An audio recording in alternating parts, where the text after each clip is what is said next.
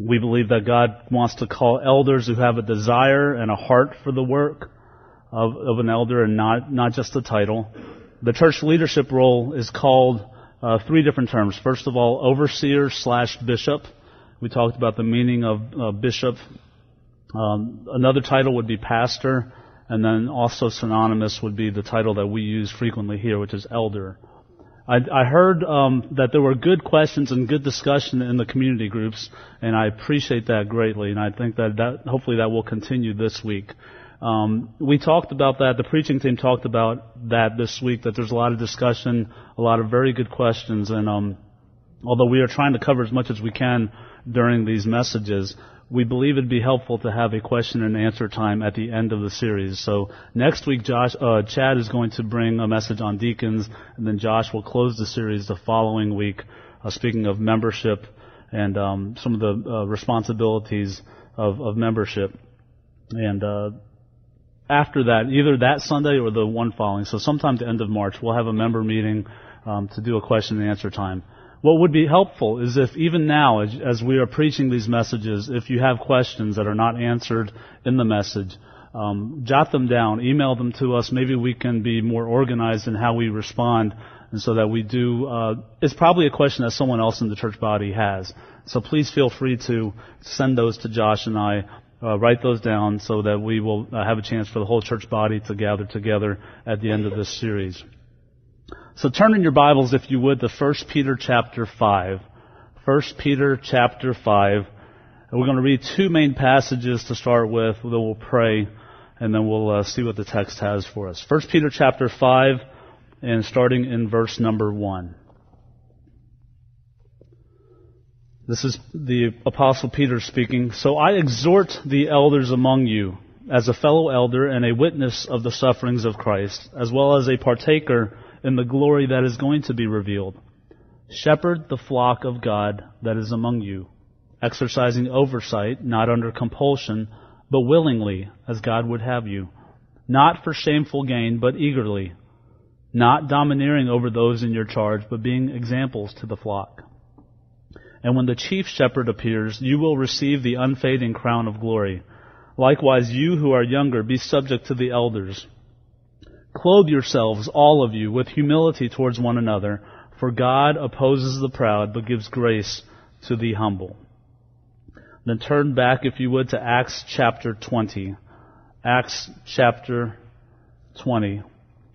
And now we will see the apostle Paul speaking to the elders from the church of Ephesus at the end of his ministry. We touched on this passage last week and we'll look at it in more depth this week. Acts chapter 20 and verse number 24.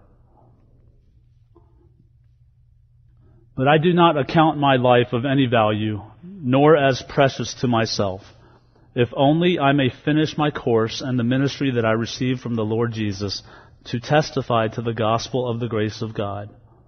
And now, behold, I know that none of you among whom I have gone about proclaiming the kingdom will see my face again. Therefore I testify to you this day that I am innocent of the blood of all of you, for I did not shrink from declaring to you the whole counsel of God. Pay careful attention to yourselves and to all the flock, in which the Holy Spirit has made you overseers, to care for the church of God, which he obtained with his own blood. I know that after my departure, fierce wolves will come in among you, not sparing the flock. And from among your own selves will arise men speaking twisted things to draw away the disciples after them. Therefore be alert, remembering that for three years I did not cease night and day, night or day to admonish everyone with tears. And now I commend to you, I commend you to God and to the word of his grace, which is able to build you up and to give you the inheritance among all those who are sanctified. Let's pray. Our Father, we pray that this week you would um, give us continued illumination by your Spirit, that we would uh, seek out the truth in your word as applicable to this uh, idea of elders and leaders within the church. We pray that you would give us teachable spirits. You, we pray that you would give us sensitive consciences so that if there is uh, something that we are practicing that is not biblical, that we would be willing to change. We pray that you would give us a genuine belief that you can change us and you will change us to be more like your Son as we minister together here within the body of Christ, as evidenced by this local manifestation of the church. We pray that um, although some of the things leading up to the service have been unusual this week, with the uh, passing of our brother Doug, with some sickness, with just some uh, uh, perhaps things that didn't go according to plan, that we would put those out of our minds and that um, we would um, rest in your sovereignty, that we would um, be blessed by how you love us and how you demonstrate that love through the church. We just pray that this would be a time that would be edifying to all of us. In Jesus' name we pray. Amen. So last week we talked about the qualifications of an elder, and this week we want to switch gears a little bit and talk about what is the role of an elder. What do elders do? It's useful to consider that elder responsibilities can be classified as macro responsibilities and micro responsibilities. Now I borrow these terms from a book called The Shepherd Leader by Timothy Witmer. Macro responsibilities are those that are exercised on behalf of the entire body. These are uh, responsibilities of overall leadership, oversight, shepherding of the body as a whole. Now, micro responsibilities would be more on a person-to-person basis. And we can see this demonstrated in this chapter, um, in Acts chapter 20, uh, a little bit farther back from where we started. If you look back at verse number 17, when Paul says, Now from Miletus, uh, or it's describing Paul, he sent to Ephesus and called the elders of the church to come to him. And when they came to him, he said to them, You yourselves know how I lived among you the whole time from the first day that I set foot in Asia. In verse 19, serving the Lord with all humility and with tears and with trials that happened to me through the plots of the Jews. And then this verse, how I did not shrink from declaring to you anything that was profitable and teaching you in public and from house to house. So Paul ministered both in public and in private to this church. And with that in mind, let me just say the first role of an elder is that he must shepherd. The first role of an elder is that he must shepherd, both on a macro scale, an overall scale, and on a micro scale. If we if we look at first chapter five, now I think we'll be jumping between these two passages, so if you can keep a finger in each one, it'll be helpful. This passage in chapter 5 of 1 Peter clearly lays out the responsibility of an elder to shepherd the flock. Now this is not unusual speech. In the New Testament, the church is often referred to as a flock. The church are sheep. The chief shepherd is Christ, and he has entrusted the church to be uh, the care of his flock to under shepherds who are elders and pastors. There is much to be gleaned from this title of shepherd. The reason, um, the job title, the, the role of a shepherd, it, it just implies a great deal that is helpful to elders. It's important, first of all, for elders to know their flock. Now I know there, there's an outline on the bulletin, so my points under elder shepherd are that elders must know, elders must feed, elders must uh, protect, and elders must lead. I know it's it's always uh, when there's space and you start, you don't know how many points the guy's going to do. Um, you don't know how much space to leave, but there's going to be four points under elder shepherd. First of all, elders uh, that are shepherds must know their flock. The elders have a responsibility, first of all, to know who is in the flock. Who is in the flock. Elders must discern as carefully as possible that those who are admitted to membership within the church are in fact true believers. They are to help maximize, again, as much as can be humanly known, because only God knows the heart. But they are, elders are to help maximize the correlation between the visible church, the manifestation of, as we gather here, between the visible church and the invisible church, the body of Christ. The ordinances that we practice here are for believers. We believe that baptism and the receiving of the Lord's Supper are for believers. And these are signs of grace under the new covenant in Christ. Being admitted to these ordinances by elders is testimony that the person partaking in that baptism or in that Lord's table, as we will do today, are, that person is part of the flock, of the body of Christ. Elders need to know as much as is possible whether a person is a member of the flock at a macro level through identification by membership through that person's profession of faith. So membership, we believe, is a legitimate expectation for New Testament believers. Um, you can turn there if, if you wish, but this may be a familiar verse. In Hebrews 13, there's a clear statement that elders will give an account for the flock that is entrusted to their care. In Hebrews 13:17, speaking to the church, um, the, the author of Hebrews says, "Obey your leaders and submit to them, for they are keeping watch over your souls as those who will have to give an account. Let them do this with joy and not with groaning, for that would be of no advantage to you." Hebrews 13:17. So in today's language, elders will answer for the people under their care. This is truly one of the most sobering aspects of eldering and shepherding, that an elder must give an account to God for the people under his care. Elders not only should know who is in the flock, elders should know the flock on a micro personal level. Now we'll see as we go through these roles of feeding, protecting, and leading that actually to know the people a, on a person to person basis the, those that you are leading, that you are shepherding, it will only help in the process of sanctification, of encouragement, of edification. Sometimes when you need to rebuke, to be able to rebuke someone that you love is much more meaningful than someone that you do not know. So first, shepherds know the flock. Secondly, and we'll dwell on this for a while, shepherds feed the flock. Shepherds feed the flock. So in John 21, we have that story the, of Jesus and his disciples on the shores of Galilee after the fishing and the uh, morning breakfast. Jesus asking Peter, Peter, do you love me? And Peter uh, replies, yes, I love you. And Jesus tells him, feed my lambs, tend my sheep, feed my lambs. In 2 Timothy chapter 4, Paul charges Timothy with his past, in his pastoral ministry to preach the word, reprove, rebuke, exhort with complete patience and teaching. In our passage in Acts 20, we see that Paul reminded the elders from Ephesus that they, that, that he had demonstrated to them the most important role of teaching sound doctrine and declaring the whole counsel of God. Even last week, if you remember in Timothy and in Titus, we studied that the unique qualification of an elder, above all, that he has to be a, a man who is able to teach. He must as Titus 1:9 says, he must hold firm to the trustworthy word as taught, so that he may be able to give instruction in sound doctrine, and also to rebuke those who contradict it. This, I believe, is the emphasis for elders who shepherd.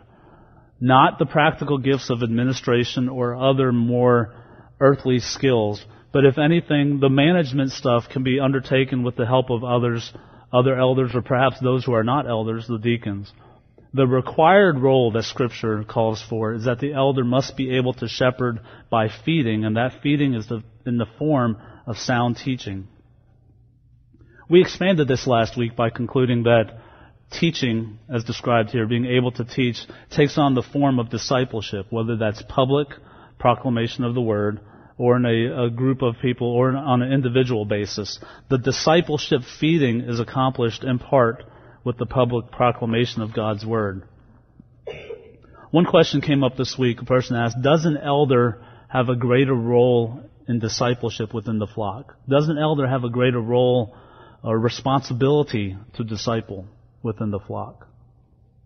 I would answer there is not a greater responsibility for God calls all believers to make disciples, but there is a greater accountability there, every believer has the same responsibility to teach all nations, to make disciples.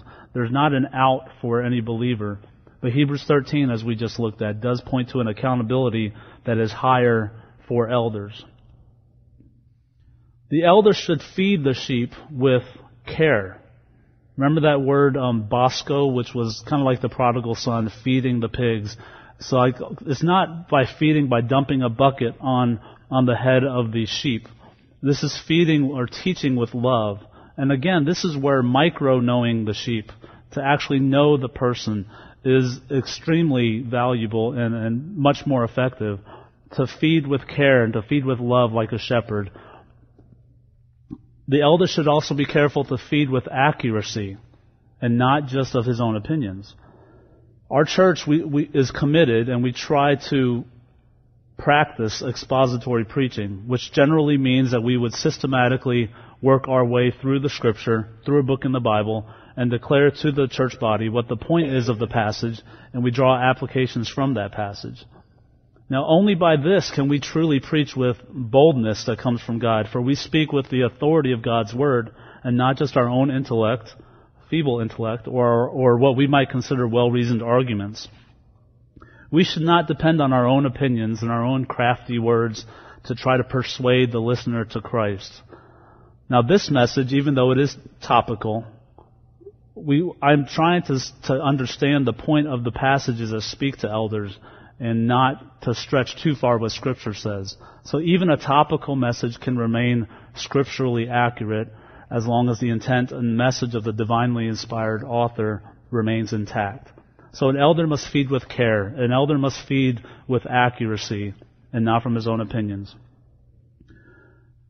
In 1 Timothy chapter 5, uh, there, there's a passage that we want to consider. When we consider this role as a feeding shepherd, that shepherds are to feed by teaching, I want to take a moment to dis, uh, discuss whether it's biblical. Is it biblical to designate one elder as the teaching elder? For if all elders are to be able to teach, as 1 Timothy says, what does it mean to be a teaching elder if that's required of all elders? So in 1 Timothy chapter 5, go ahead and turn over there. 1 Timothy 5 and verse 17. 1 Timothy 5 and uh, verse 17 and 18. Let the elders who rule well be considered worthy of double honor, especially those who labor in preaching and teaching.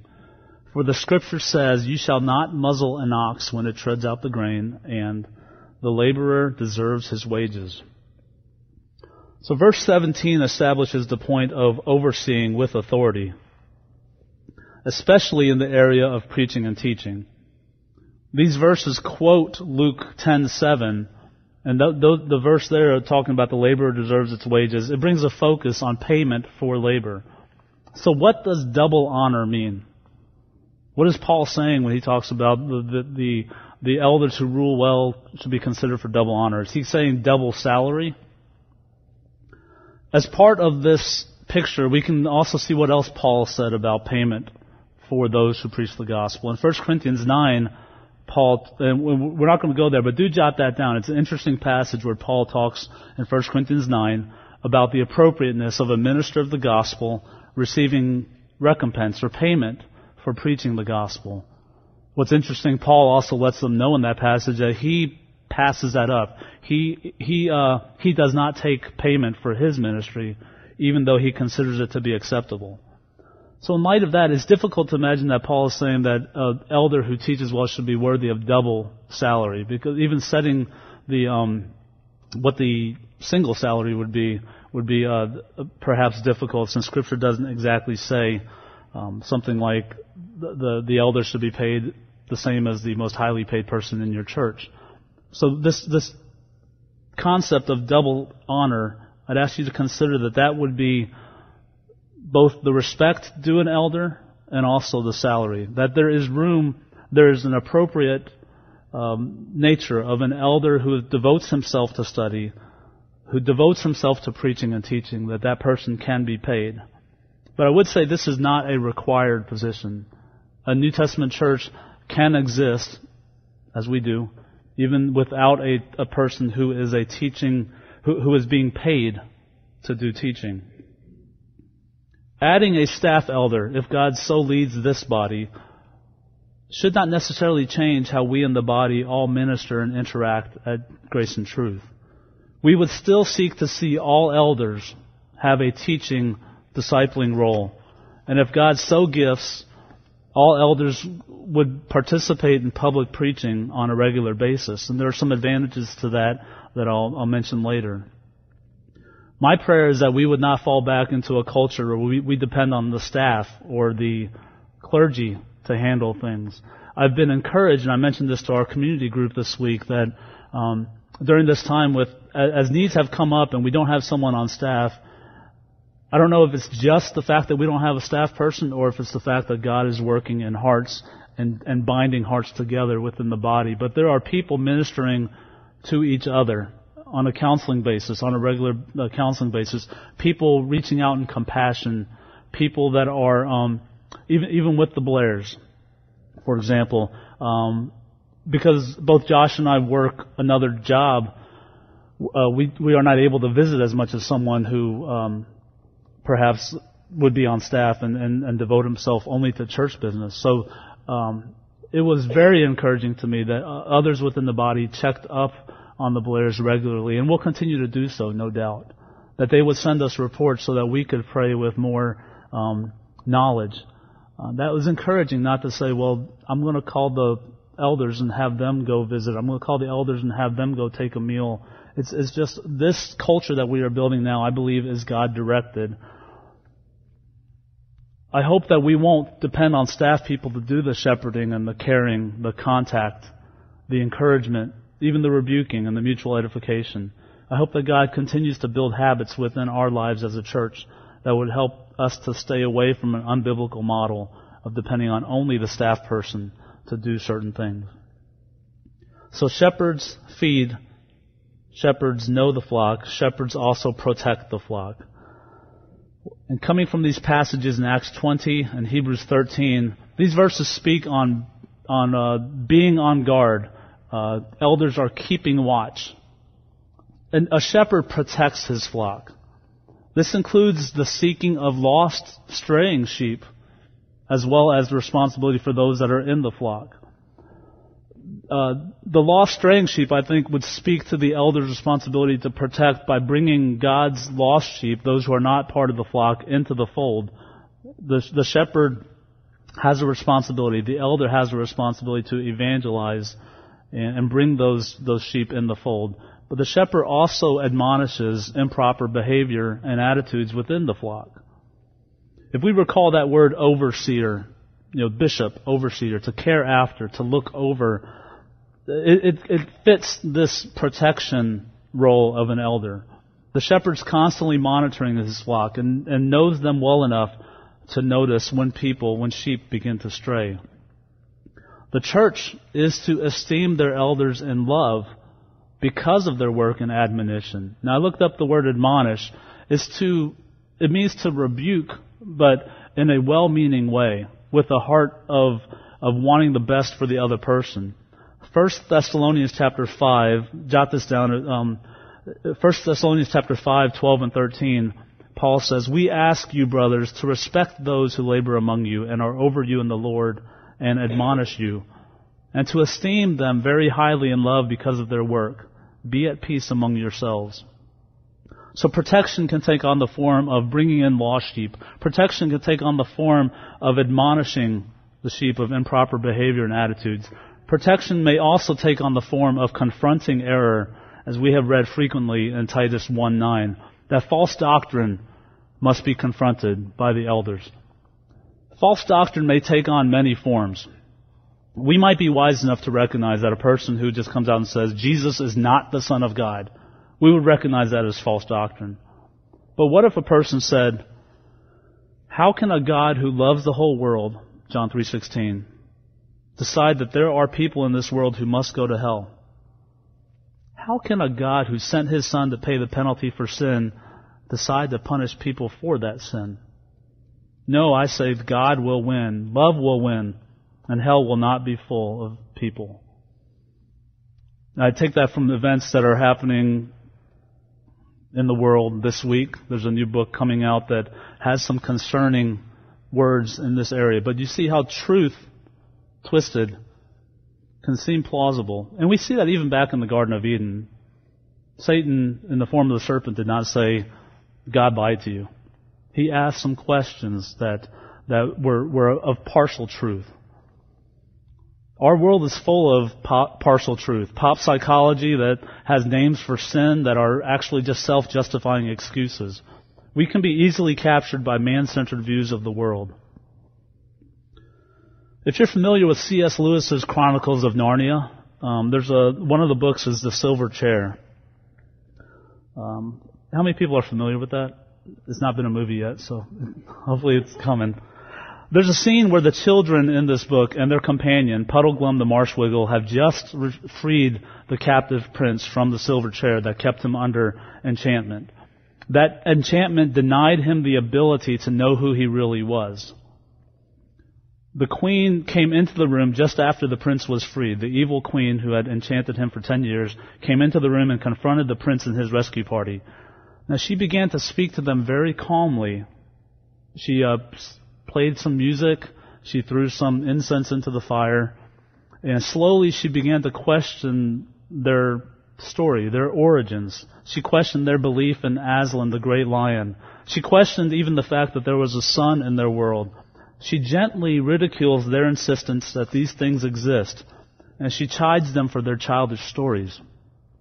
So the scene ends in that room with the evil queen saying, Come, all of you, put away these childish tricks. I have worked for you all in the real world. There is no Narnia. There's no overworld, no sky, no sun, no Aslan. And now, to bed all, and let us begin a wiser life tomorrow. But first, to bed, to sleep, deep sleep, soft pillows, sleep without foolish dreams. The prince and the two children were standing with their heads hung down, their cheeks flushed, their eyes half closed, the strength all gone from them, the enchantment almost complete. But Puddleglum, desperately gathering all his strength, walked over to the fire. Then he did a very brave thing.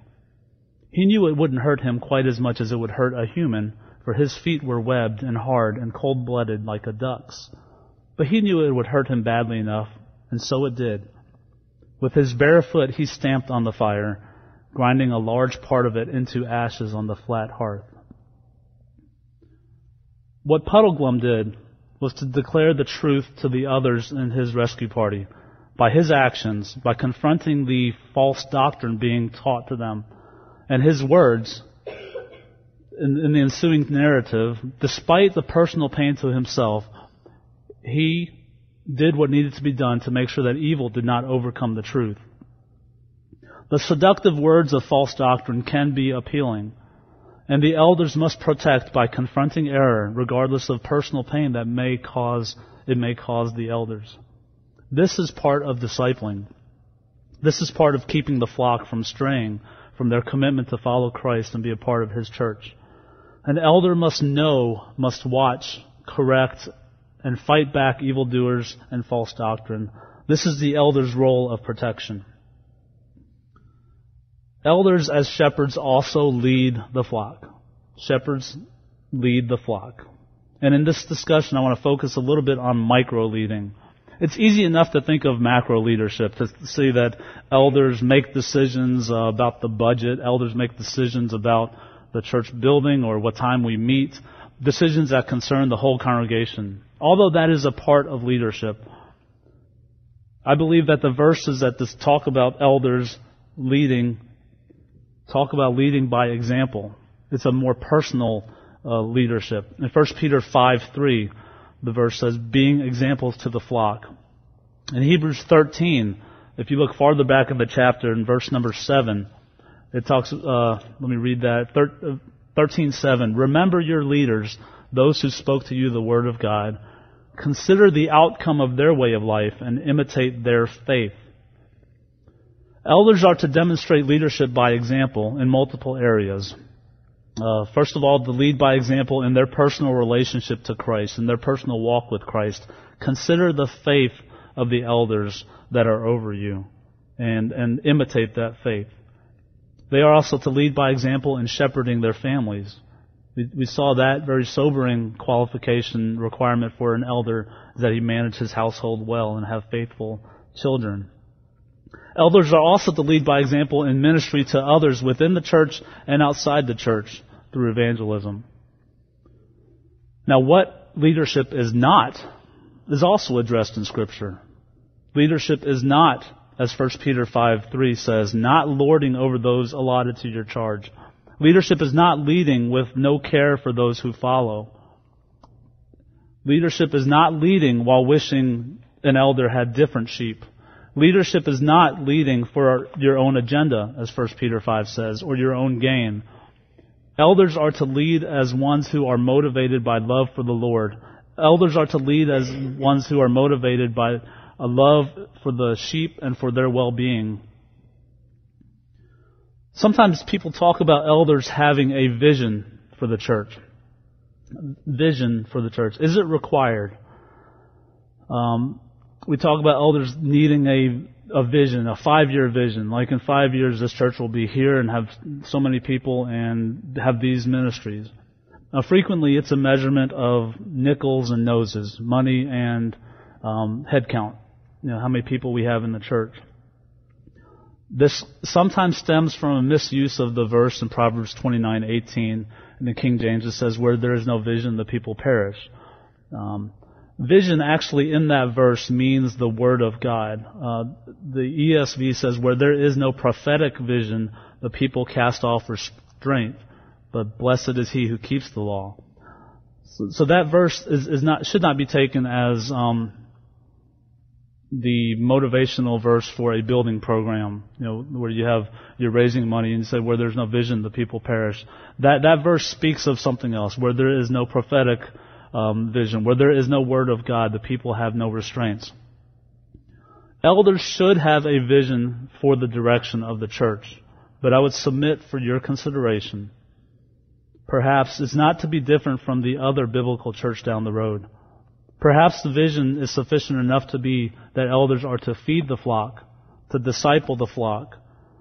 And as disciples are being developed within the church body, those disciples will seek to follow God's instructions by evangelizing the lost as transformed recipients of the gospel. I do not believe we're supposed to create niche churches. Like we're going to be a church that ministers to engineers Everybody run. Uh, we're not uh, to minister only to skateboarders. We are to be a church that's guided by God through His Word, and not only through the burden of the elders, but as we've said before, the burden of those within the flock. God may bring a person into this body who has a burden for a certain ministry, a, a heart for counseling, for example. And, and the elders may see that this is a person who's gifted in that area. And simultaneously, God may bring people who have a need for counseling into the church. And by so doing, that becomes the burden or the passion, I would say, of the church. I feel like the word vision can be overused, and it can be said, in five years, we are going to be 250 people, and we're going to have our own place. If God leads that way, that is fine. But I think the vision of the church is to be, to make disciples. An elder shouldn't force, for example, an urban city church to have a very robust nursing home ministry if there are no nursing homes in the downtown area. If we were to be a church out in Vernonia, um, it might be misplaced for a, that church body who is uh, more rural, uh, houses that are farther apart, uh, to have a res- to, to start a rescue mission in Vernonia.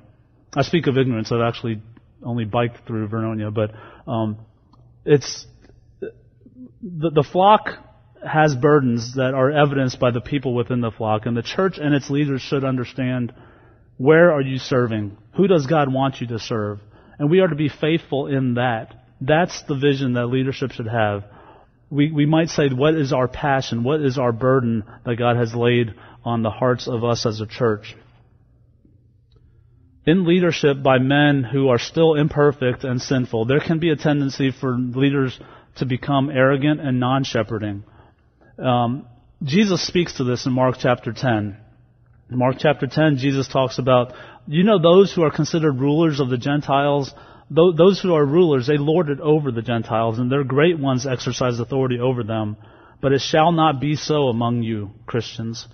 Whoever would be great among you must be your servant Whoever would be first among you must be slave of all. Um, elders, it's important for elders to grow and cultivate approachability while leading, even while leading. I found an article by um, Ken Sande, who's uh, Peacemakers uh, is the organization that he heads up let me move quickly through this. I'll, I'll, I'll put the link up on, on the, uh, the church blog this week, but some, some points for elders to grow and cultivate uh, approachability. Number one, elders should maintain a gentle authority slope, to not be autocratic, to not build up a pedestal, to not overemphasize my authority, and to uh, um, overemphasize the responsibility of the church to submit to my authority. Servant leadership is the Christ-like key, as said in Mark chapter 10.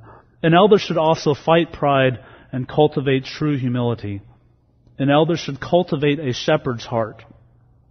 In Isaiah chapter 40 and verse 11, speaking of God, it says, He will tend His flock like a shepherd. He will gather the lambs in His arms. He will carry them in His bosom and gently lead those that are with young.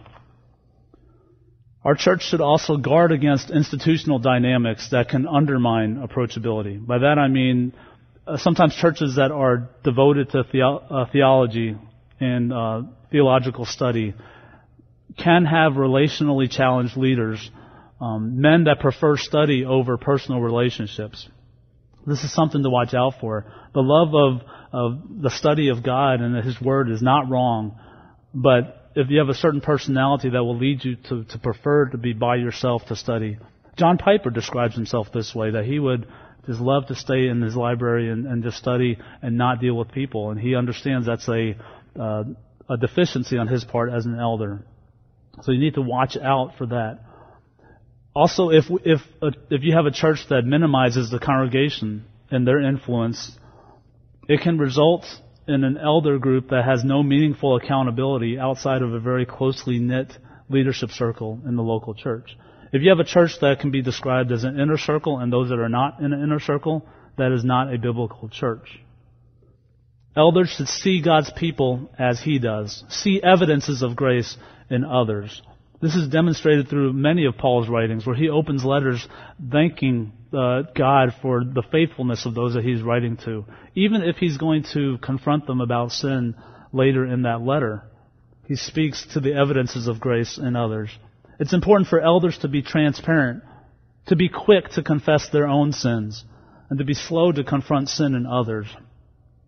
An insecure elder may even shift the focus of a, a confrontation of his sin in his life, he may shift the focus by saying, What is going on in your heart that would cause you to find fault with me? An elder will do that. A believer will do that. Eve and Adam did that. They, they, they deflected. But it's very dangerous for an elder not to be aware of his own sin. So elders are to lead with a heart of love for God and the sheep. Let God worry about the authority of the eldership. Elders don't need to manufacture it. Moving on quickly, uh, elders must also serve. Elders shepherd, elders serve. Mark, how am I doing on time? Okay. Elders must also serve. First of all, elders should serve cheerfully and with joy. In both 1 Peter 5, it says, elders should not serve under compulsion. In Hebrews chapter 13, it says elders should do this with joy. So an elder should not be an elder because of pressure from parents or from spouse or from fellow members. An elder should not be an elder with the attitude like, if I don't do this, no one else will. That is serving under compulsion. And even though that may be true, it's wrong. God will take care of his flock. The elder cannot be an elder for the wrong reason. An elder should serve, first of all, cheerfully and with joy. So under this point, an elder should serve uh, cheerfully, an elder should serve with plurality, elder should serve equally, and then elder should serve sacrificially. We're moving right along.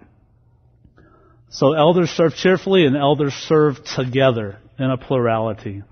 Now, we believe that the scriptural norm is that there be a plurality, multiple elders, and not one man at the top, not a senior pastor and deacons, but a plurality of men who meet the qualifications of an elder and desire the work of an elder. Um, the scriptural basis for this, I'm going to go quickly through this, but let me say, by going quickly through this, I'm not saying it's not important.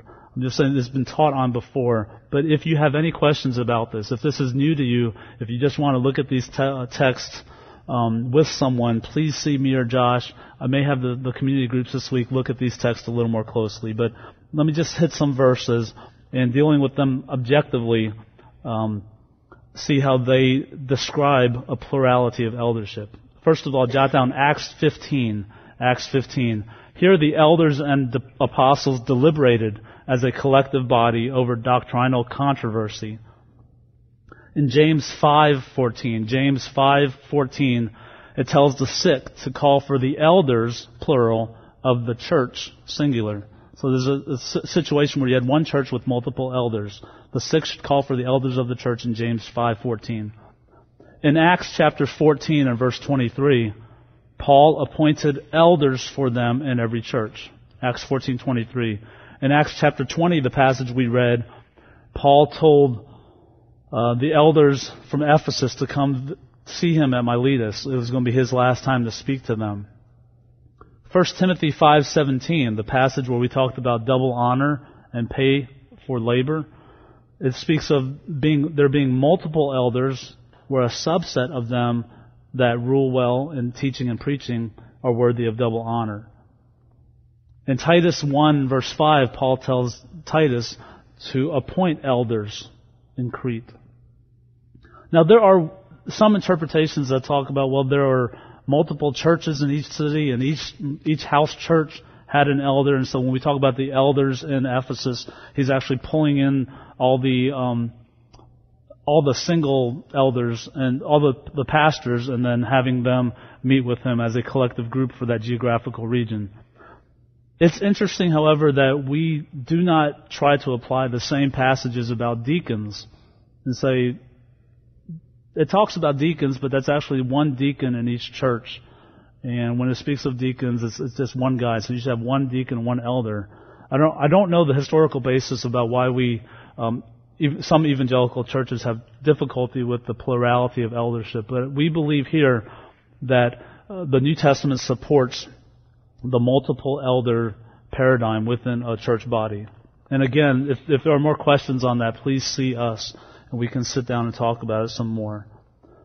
So elders are to serve with joy. Elders are to serve together in a plurality. Elders, elders are also to serve equally within that plurality. A group of equals within the eldership has benefits. First of all, it can balance weaknesses in one man with strengths of another in the service of the church. Equals can also demonstrate teachability by submitting to one another on different things, by learning from each other. Equals can practice accountability within the eldership. Is it appropriate, is it biblical to have a first among equals? This is a terminology that comes up frequently when a church describes a, a plurality of, of, uh, of elders, elders but even in churches that have adopted the more biblical approach, as we believe, of elder plurality, they frequently hang on to the concept that the buck stops with one of those guys. Um, one of the elders should be the senior pastor or some other sort of title that signifies a hierarchy among the leadership.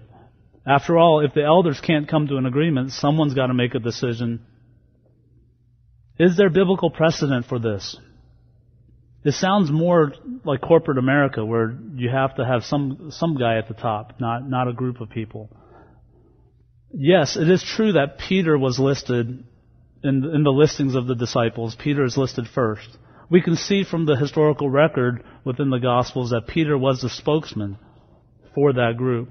But we also do not see any title or any sort of formal recognition of his superiority over the others. In churches that are similar to ours, there are some, as I said, who hold to a first among equals model. Typically a senior pastor who has the responsibility of the majority of the teaching responsibility. And although he has one vote among the elders, his vote has more weight, he has more influence, and he gives direction for the congregation. Sometimes he has the title of senior pastor, elder for teaching, elder for vision, and sometimes just pastor, while the others are elders. Although many first among equals proponents refer to Peter or Paul as obvious leaders among elders, we cannot discount that there is a historical uniqueness for Peter and Paul as apostles.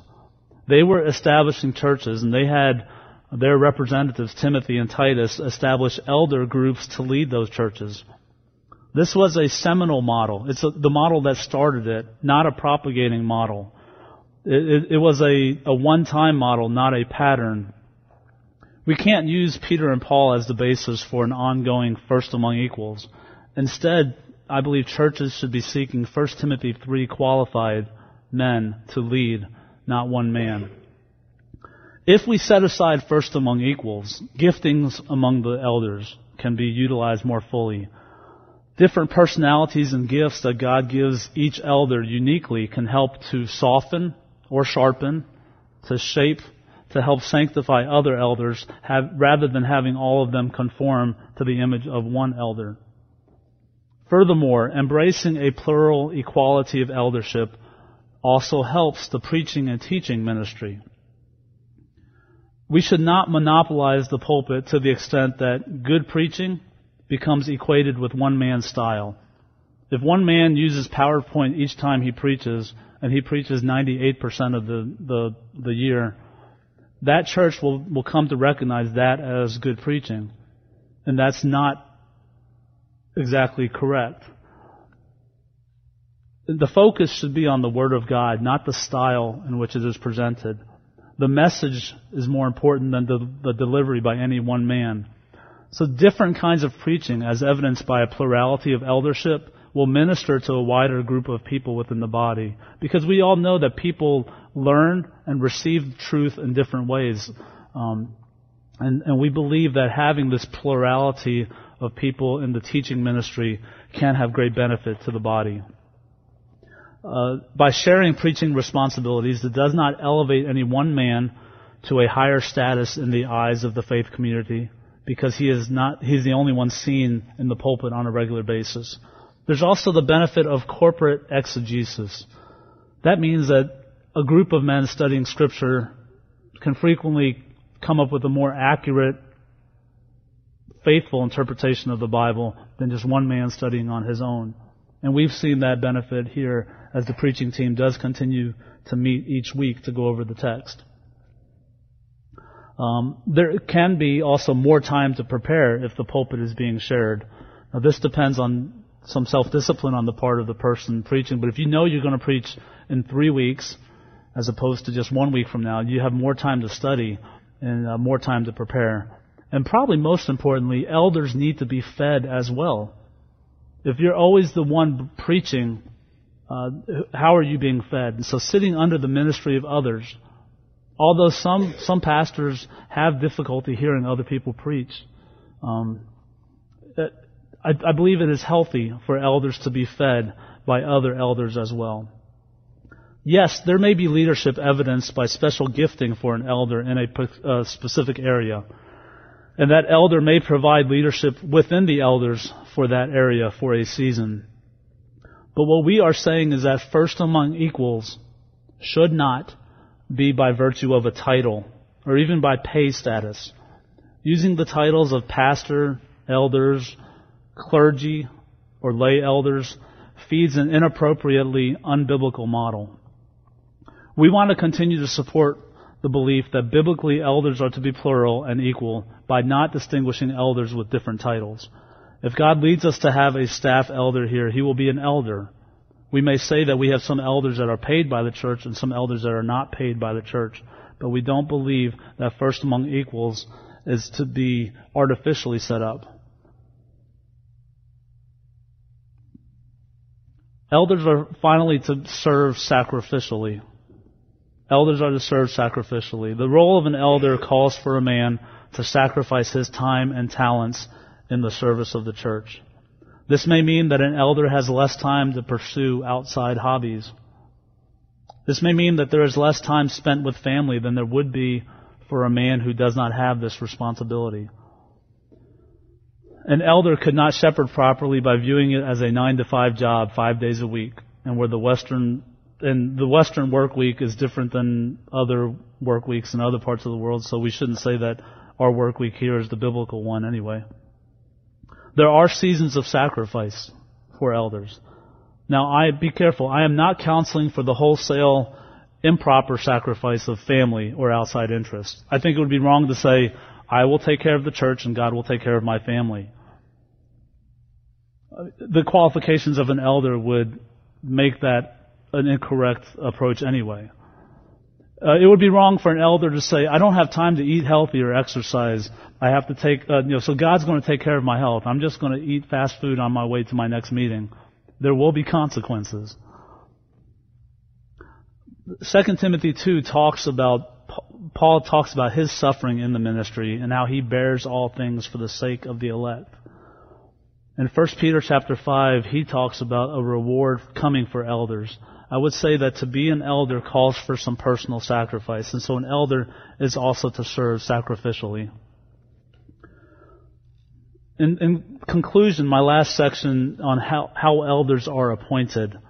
I'm going to move through quickly, but this is something that we'll talk about in the member meeting at the end of the month in more detail. So for now, I'm just going to put forth some, some things for, for you to consider, some things to pray about. But if we look in Titus chapter 1, where Paul tells Titus to appoint elders in Crete, he's telling him this with an urgency. Despite the other issues that may have existed in the church, he said, the first thing I want you to do is to appoint elders. There's a lot else going on in that church at Crete. There's also a principle in Scripture of the congregation having the final word. In Matthew chapter 18, the passage about church discipline and confronting a, a, a believer who is in sin, the final step of that is to bring him before the congregation. In 1 Corinthians chapter 5, in Acts chapter 6, there's biblical precedent for growing, for viewing the congregation as owning the final responsibility for recognizing its leaders. But the question to consider in this section is are elder search committees biblical? Now, I drew much of this information from the Nine Marks organization. I think it's ninemarks.org. They have a e-journal that they send out every two months. And for January and February of, of this year, um, it covered uh, the transition of a, of a pastorate or elders. And some things to consider, some downsides of forming a traditional pulpit search committee. Um, first of all, to form a committee, there can, there can be spe- uh, an emphasis on special interest. Like, uh, I've been part of pulpit search committees where we formed them by saying, you know, we need to make sure we have someone who represents the interests of parents, someone who represents the interests of the senior citizens, someone who represents uh, those who are single, um, those who are in the professional world, those who uh, don't work outside the home. We need to make sure that everyone's represented. This is not the most important part of calling an elder. The most important part of calling an elder is that one be faithful to the preaching and teaching of God's Word. Also, when you form a committee based on that special interest representation and making sure that every part of the church is represented, you can have unqualified or misguided committee members. Sometimes it can just be a very successful business owner who you know treats it as hiring an elder and, and looks at it that way in a more earthly, secular perspective. There can be a defocus or a distraction away from the core biblical qualifications of an elder. A search committee can also introduce a beauty pageant mentality where different men are brought in and evaluated, um, and then the, the, it can be very divisive to the church to have, uh, you know, I support candidate A or I support candidate C. A beauty pageant mentality is not found in, in Scripture. We believe that it is important and biblical that elders lead the elder search. Consider, consider these points. Elders are best qualified for evaluating a man's gifts in preaching and in teaching. To be an elder requires that a man be able to teach. As those who are qualified in serving as elders, the qualification of being able to teach and the dedicated practice of preaching and teaching gives some insight in, in evaluating and assessing additional elders. Elders also, by the same token, are best qualified to evaluate a man's character because their qualifications of, of being an elder themselves uh, require them to, to look carefully at these uh, characteristics in their life. Elders are charged, perhaps most importantly, at raising up other elders. 2 Timothy chapter 2 and verse 2. Elders are told to raise up other elders. It's important that elders recognize people who are already shepherding others. Sometimes a, a, church can have the approach that we'll take a young man who's kind of a, a blank slate and we will train him to become a pastor. Whether or not he desires the work of an elder, whether or not he's qualified uh, by by Scripture to be an elder, that we would train up elders. That's not the that's not the most faithful interpretation. Instead, I would say the elders should recognize those that are already shepherding others, that are already teaching others, that have a good grasp of sound doctrine and love other people. Elders should be working to build redundancy in their ministries. Instead of having a senior pastor who leaves and the church collapses, elders should be training up other men, not only to replace themselves as a practical matter, but training up other elders and identifying them as part of their biblical mandate as elders. The church should be bigger than any one man or even any group of men. The church is God's flock, and the elders are just under shepherds. In conclusion, elders must shepherd by knowing, by feeding, by protecting, and leading. Elders should serve joyfully, plurally, equally, and sacrificially. Elders appoint elders, and we believe the congregation serves as a final affirmation of that elder led call. Let's pray together. Father, we thank you for giving the church elders who have a desire to minister to your flock. I pray personally for Josh and I as the current elders of this flock that you would um, speak to us mightily through these two messages. That the sobering uh, responsibilities that we have, the accountability that we have, um, would be accompanied with the joy of ministering to the flock that you've entrusted to us. We pray that you would make us as elders more fit tools in your hand. We pray that you would be merciful to us in raising up other elders for our flock here. We pray that the entire church body would um, would grow under the leadership of the under shepherds here. That we would be faithful to feed the flock um, accurately and with love that we would uh, look to the needs of the flock to protect, to comfort, that we would know them. Um, we just pray that this relationship between the elders and the deacons and the members of the church would be one that honors you. We just pray that as we continue this study uh, in the coming weeks, that you will speak to all of us and uh, uh give us teachable spirits, that we would see what you have for us in this body, in this time, in this community. We want to be tools in your hand. We don't want to just bide our time until it's time to go to glory, until uh, you return to take us, but that we would um, find our greatest satisfaction by being tools in your hand, by by knowing you more, by discipling each other, by loving each other. Just thank you for this church. Thank you for the um, the the leadership that you have placed in. We just pray that you would um, guide us in the coming days. In Jesus' name we pray. Amen.